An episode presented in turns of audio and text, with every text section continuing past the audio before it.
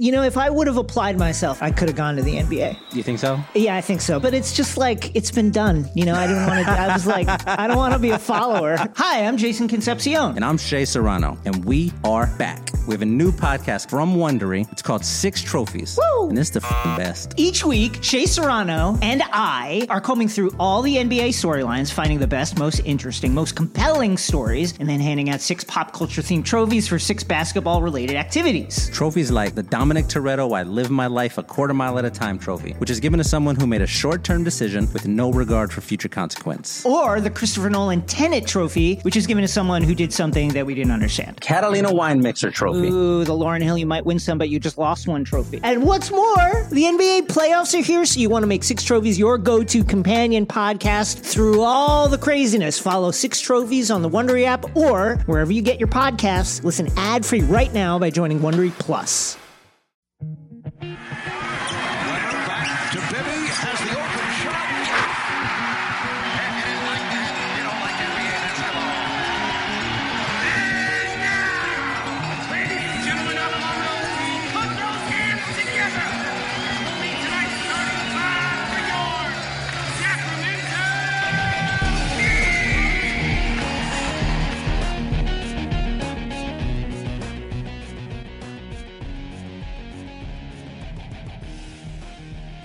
Welcome to the Kings Insider Podcast on NBC Sports California, brought to you by Wendy's. Now, look, Doug Christie is usually on the show with me, uh, but Doug decided he was going to go to India and leave me behind. Him and Grant Napear are there calling the Kings and Indiana Pacers game, the first time NBA basketball has ever been to India. I did not get to go, Doug did, so I said, you know what?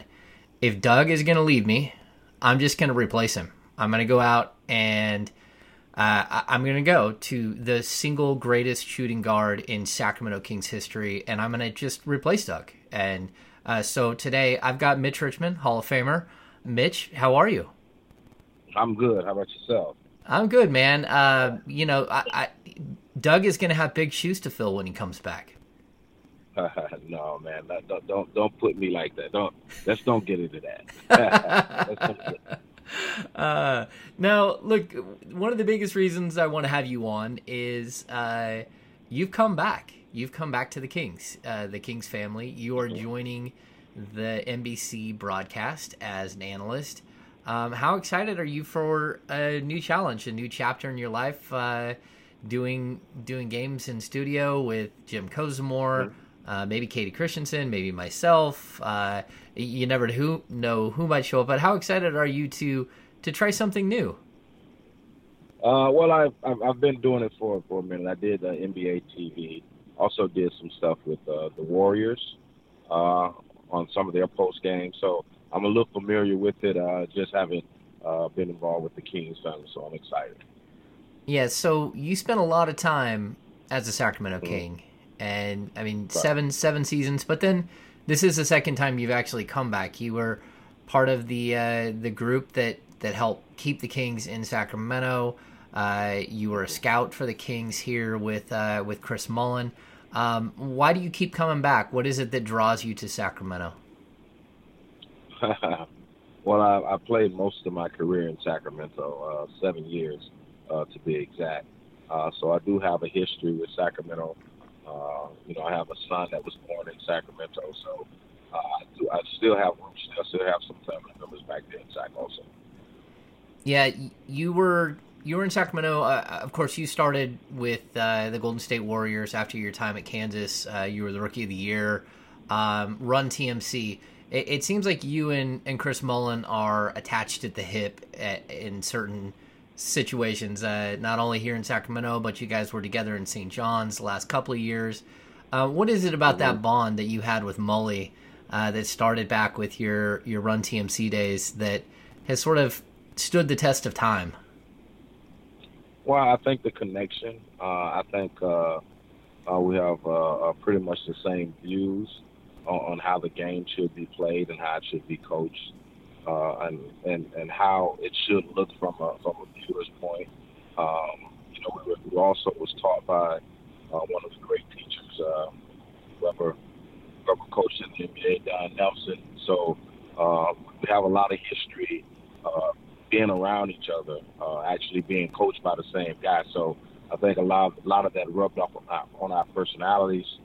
Uh, you know, I know how how, how tough uh, uh, Chris was. Chris was coming from uh, New York, uh, and so me coming from down south, come from two different places, uh, but a bond that uh, can never be broken. Yeah, it really does feel that like when I've been around you guys, um, he is sort of the brash New Yorker, and you're quiet. You're you're different yeah. than what you would expect. I, I mean, um, d- dare I say, an introvert, right? Maybe. Yes, yes, yes. No question about it. Uh, I, I, think uh, a lot of people don't know. Also, uh, I grew up with Michael Irvin. Michael Irvin, we were best friends in, in high school. So I've I've learned to stay stay quiet. Mike did all the talking back then, so I, I'm I'm uh, I'm used to actually kind of playing uh, playing behind the scenes and just relaxing and uh, enjoying life and kind of like you know working the room uh, with my quietness. Yeah, you're a yin and yang guy. I like it. You like to surround yeah, yourself with yeah. extroverts and let them do all the noise yeah. while while you do damage behind the scenes. I like it. No, no, no. I didn't say. I didn't say damage. uh, you're funny. I didn't say damage. Okay. Uh, that's funny. So, uh, you know, you've had uh, some great experiences as a basketball player, and um, it's something that, uh, like, when I look at this coming King season, um, we're looking mm-hmm. at uh, Harrison Barnes played for Team USA, uh, but on top of that, you know, De'Aaron Fox got his feet wet, Marvin Bagley got his feet wet in the in the national program. Um, 88 Olympiad, uh, 96 gold medalist. Uh, what is it about that that Team USA experience that kind of it, it, what can it teach you? What can it you know add to what you bring back to your home team? Well, I think in any time you have an opportunity to play, uh, you know, for the red, white, and blue, also with USA basketball. That's that's the main thing. USA basketball, I think it's it's the it's the top of the top. Uh, you know, you you play in the league, you play in the NBA, you play All Star games, but it's it's just something different when you put on a USA basketball uniform and you you get with a group of guys that really kind of have one goal, and that's to win and play together uh, it's, it's it's, it's really rare, and it's a, a great opportunity. When you have that that great opportunity like that, it does something to you, and you come back a different guy. So, uh, you know, with Fox and all those guys experiencing that, I think it's a beauty. Uh, I think it, it can really kind of elevate their game, uh, give them more confidence because they play playing against the uh, the best of the best in the world, and uh, it's just a little give you a little edge uh, when you put that uniform on. You know, Fox told me this last week that he said um, mm-hmm. one of the things that stood out to him was mm-hmm. that you had to learn how to play with other great players. You had you have to yeah. c- kind of figure yeah. out where you fit in in a hierarchy. Right. How how much is that part of it? Yeah, that's I mean that's a that's a big part of it. But I, I think you know I, I think that the generation here is probably really even more difficult uh, because of how the style of play is now. Uh, a little bit more of a showboat one-on-one and, and stuff like that uh, with the ball. With you know, we did a lot of one-on-one, but it was basically you know under four or five dribbles. Uh, I think now the game has changed where a guy can, you know, like James Harden can can, can keep the dribble for 32 times. So the game has changed. So these guys got to learn how to move and cut without the basketball, and also use less dribbles. So it is a learning experience, uh, but I think it is a little tougher in this kind of day and age of going in there and putting a group of guys together who really like to touch the ball more than 20 times a game, as far as dribbling, I mean.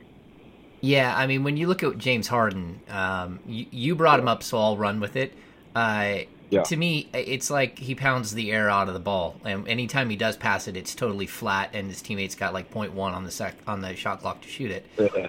Um, yeah how much different is that to watch? And as a player who played that shooting guard position at such an incredibly high level, um, at certain times it's gotta like you have to put yourself and think like, well, what would I do if I were in that situation, or how many points could I have scored if that's what I was able to do, or do you not think that way? Well, I, think it's a different game. Uh, for me, um, I really still enjoy watching the game. I really still enjoy uh, some of these great players play. Harden has has one of the best gifts uh, that money could buy. You know, he can really score at ease uh, and, and a pace that can really kind of lower you to sleep. Then all of a sudden he has 40 on you. So uh, I still uh, truly in love the game. I think in any I think in any uh, era, uh, you know, I think I would have been able to score the basketball just like these guys in this era. They would been able to score the basketball in that era. It's just an adjustment period that you have to do. And so if I was in this era, I would have have to adjust to that style of play. So I, I think it works both ways. Yeah, probably, except for you play defense and he he Uh, never has. So I mean, there Well, that, uh, well, that now, now that is a fact. Okay, I like that. there are some differences. There are some differences. So Yeah, yeah. Yeah, and I, I remember uh, Michael Jordan once said that you were the most difficult player to play against, like during his time, like during his heyday, you were the guy that was the most difficult. Um, I, I'm, I'm sure you've heard that before. And what goes through your head when you hear that from a guy like Michael Jordan? I mean, you're both Hall of Famers, but you know, Yeah, he's he's um, an iconic player that you know. No, no, no, no. I mean, no, I don't. I don't I'm not offended by that. But but I think with that, the situation is with Michael is that, um, man, you knew the guy was going to touch the basketball. Um, you had to truly, really trying to dig in and, and defend him. And I think uh, uh, the one thing about Mike, uh, you know, that I learned, uh, even just watching him in college, uh, and then, then watching him early on in his pro career when I was in college, is that the, when he smells blood, he really, really and truly attacks. So whenever I tried to play play Michael, I just tried to guard him. Uh, I just tried to guard him hard because I know on the other end he was going to make me work, and uh, and and I and I took that I took that uh, as as far as every guy that I went up against, and I think Michael just appreciated that. You know, I didn't talk. Uh, you know, I didn't didn't you know I didn't try to jab at him or anything like that. I just played him hard, played him physical. Uh, you know, at the time when when I played Mike early on, uh, you know, I used to try to use my strength against him, and then all of a sudden he started lifting weights and started getting stronger. So he really adapted to the to the style and the way I tried to defend him, and, and a lot of guys tried to defend him, try to beat him up a little bit. But uh, I think that's the the beauty of a good player, man, when he understands what he has to work on. And I can remember looking at tape, and, and, and everybody was saying that summer Mike is getting bigger, he's gaining weight, you know, he's lifting weights. So in that in that sense, I just tried to play him hard. I tried to play him physical. I never backed down from him. He still got his 30 points, no question about it. I still got mine. But if you did not guard Michael, he would have 60 on you. So only thing I tried to do was try to slow him down a little bit. You know, for your career, I mean, you played against Michael, uh, you played against some of the greats, but you also, at the end of your career, you played with Kobe Bryant. Uh, what did you see from young Kobe uh, that may or may not have reminded you of some of the things you saw in Michael? Uh, similar. I mean, uh, really the closest thing to Mike. Uh, I know Kobe's his own player, but uh, he was the closest thing to Mike. And and the thing about Kobe, Kobe worked just as hard. Uh, and you know, my, he might not tell you that he watched any film on on Michael, but you know that's not true. Um, I know that he was some watching some film on Mike. He had all his moves. Uh, he even had the you know the tongue out the mouth. Uh, you know, he, he was doing a lot of lot of similarity things, and and the one thing he was, he was driven. You know, Kobe is, at a young age, you know, he was he was driven. He loved the game of basketball, and you couldn't stop him uh, from playing it anywhere. When he uh, that year when he he wasn't playing well, he, you know, they they they they say he used to be on uh, you know the beach, you know, playing street ball on the beach, playing against guys. So uh, he just really loved the game of basketball. He studied it. Uh, he mastered it. And uh, no question about it, when the rules changed where you couldn't hand check, I think that's when Kobe's career just really took off uh, uh, because he adapted to the style. And that's a, another thing we were talking about earlier. He adapted to uh, the way that, listen, I got every move, and now you're saying that you cannot hand check me. He was very difficult to guard then. What would you have been able? Uh, we keep coming back to this, but without hand check rules, I mean, just your strength and everything. What could you have done in that in this era?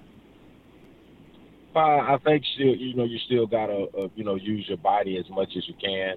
Uh, you know, that's that was the way I, I grew up uh, playing. But I, I think, I think in this area, you would still, I would still have to be.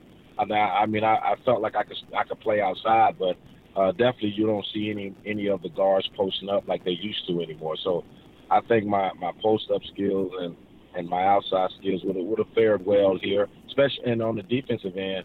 You know, I, I think you know you, you what's the uh, uh, what's my guy down at Houston who tries to use his body big and strong.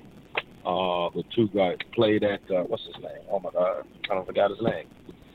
Uh, I can't think of it now, but he he plays physical, and uh, and I think that's the way. Um, you know, I felt like I mean I feel like I could have played in this era. Like uh, Patrick Beverley. No, no, the uh, he's a bigger guy. They, they he was on the USA team for a minute. I know Oh, he's oh PJ Tucker. PJ Tucker.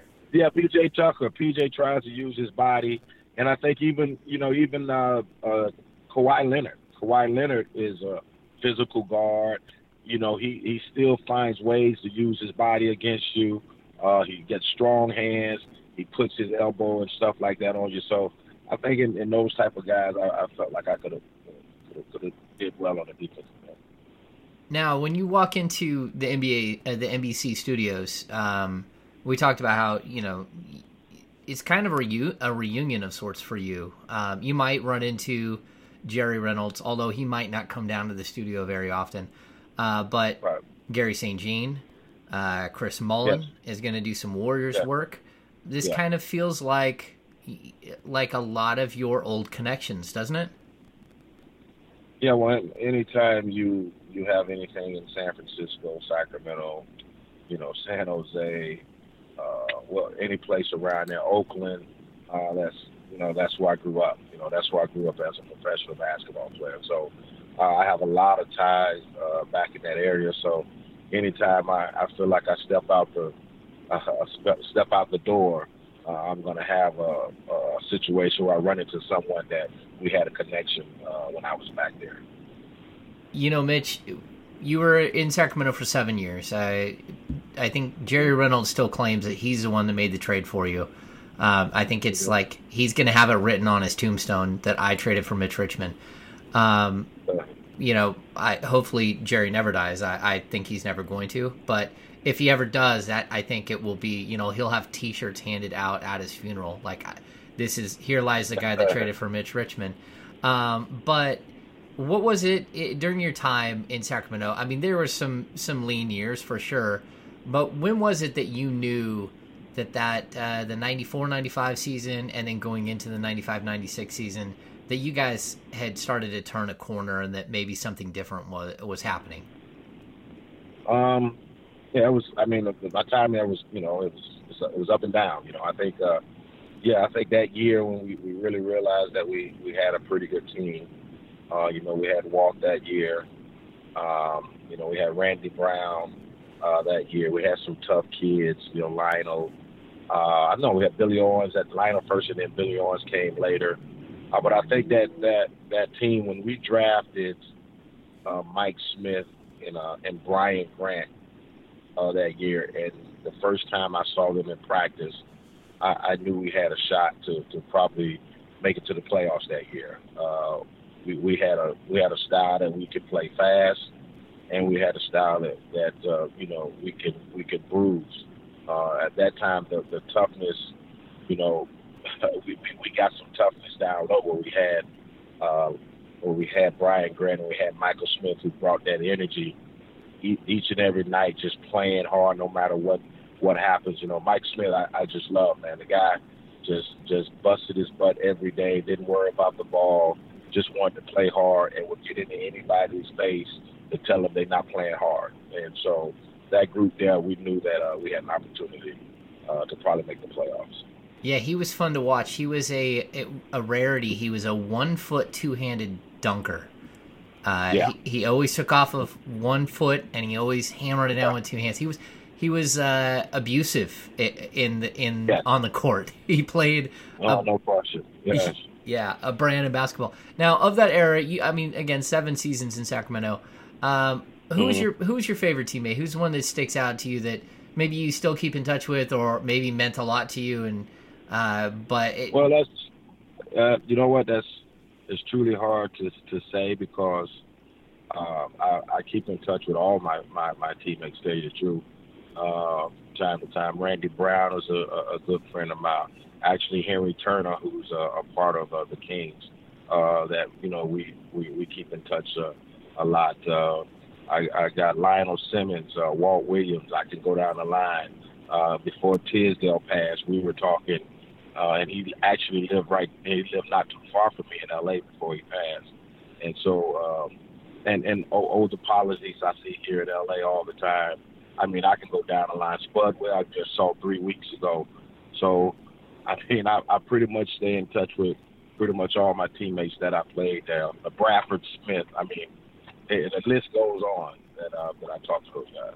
see, this is a rarity. You're an introvert who actually keeps in touch with people. I, I'm gonna have to remember this one because that's different. Well, You- well, you have to be that. Well, different. You had to be that way actually playing in the game because, like you, know, it, back then you didn't want to let a guy see. You know, anybody on all my teammates could tell you that I was, I was probably the, the joker on the team, but you would never know that when I was playing because you had to come with that edge, and you never wanted to smile. You just wanted to play hard. Never give a guy know that you, you like to joke around a lot. You know. Yeah, you were you were all business on the court. You were definitely all business on the court. All right. Well, I, I don't want to keep you all day. You're a busy man, but uh, you know what is it? Do you know what the plan is for you with NBC? Uh, roughly how many games? Uh, where are we going to see you? Um, a- and, sort of what is your plan? What what is the uh, uh, the Rock's plan for attacking the television broadcast? Uh-huh. No, man, just to have fun with it, uh, enjoy the game that really brought so much joy to me. Um, you know, critique it in, in, in a way that you know only I could know, and, and, and hopefully everybody out there, the viewers, could understand, uh, and just and, and just enjoy it. Well, that sounds great. Uh, I can't wait to work with you. You uh, you definitely were someone that I watched growing up. Have a lot of respect for the way that you conducted yourself with the, when you were in Sacramento as uh, a scout with uh, the front office. Um, so I, you know, thanks thanks for coming on the show. And and again, I'm really uh, it's going to be exciting to have you on the telecast this year. Yeah, appreciate it. Appreciate it. See you soon. A special thank you to the great Mitch Richmond for joining the show this week. You've been listening to the Kings Insider podcast on NBC Sports California, brought to you by Wendy's. You asked, Wendy's delivered. Spicy nuggets are officially back. Come in today and get your spicy fix with the real deal. Here for a limited time at participating restaurants. Wendy's, we got you. And if you haven't already, can you hop on, give us a rating and review wherever you listen to your podcasts? And we'll be back next week with Doug Christie and get this thing rolling as we go into the 2019 2020 Sacramento Kings season.